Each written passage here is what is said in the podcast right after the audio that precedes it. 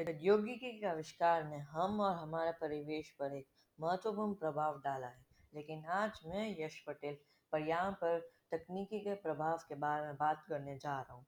प्रौद्योगिकी के मदद से हम इतने सारे नए नवचारण और आविष्कारों के साथ आने में सक्षम हैं, जो दुनिया के अनुभव, पर्यावरणीय समस्या और कई अन्य संकटों को हल करने में सक्षम है। जैसे कि मसाशी किशिमिटो ने कहा है, इस दुनिया में जब भी प्रकाश होता है तो छाया भी होता है।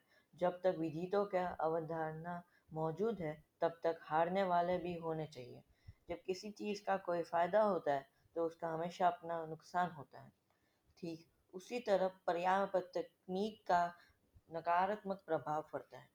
कृत्रिम द्वीप भले आलिशान हो, लेकिन परिस्थिति के तंत्र पर इसका बहुत बुरा प्रभाव पड़ता है। तकनीक के मदद से कृत्रिम द्वीप बनाते हैं, लेकिन यह आसपास के परिस्थिति के तंत्र को बदल देता है। पर्यावरणविदों का कहना है, ये लहरों, तापमान और कटाव पे पैटर्न में बदलाव मूंगों का मारना जैसे समस्याओं का कारण बनता है और स्थानीय आवासों का स्थायी रूप से गलाकर समुद्र में बड़े बदलाव का कारण बनता है।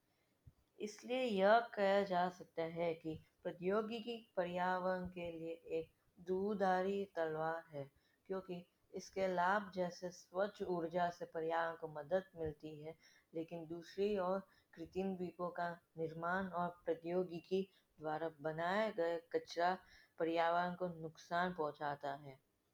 इसलिए मैं यह निष्कर्ष निकालना चाहूँगा कि प्रौद्योगिकी के पर्यावरण पर अत्यधिक प्रभाव पड़ता है, जो अपने वरदान और अभिशाप दोनों के साथ आता है।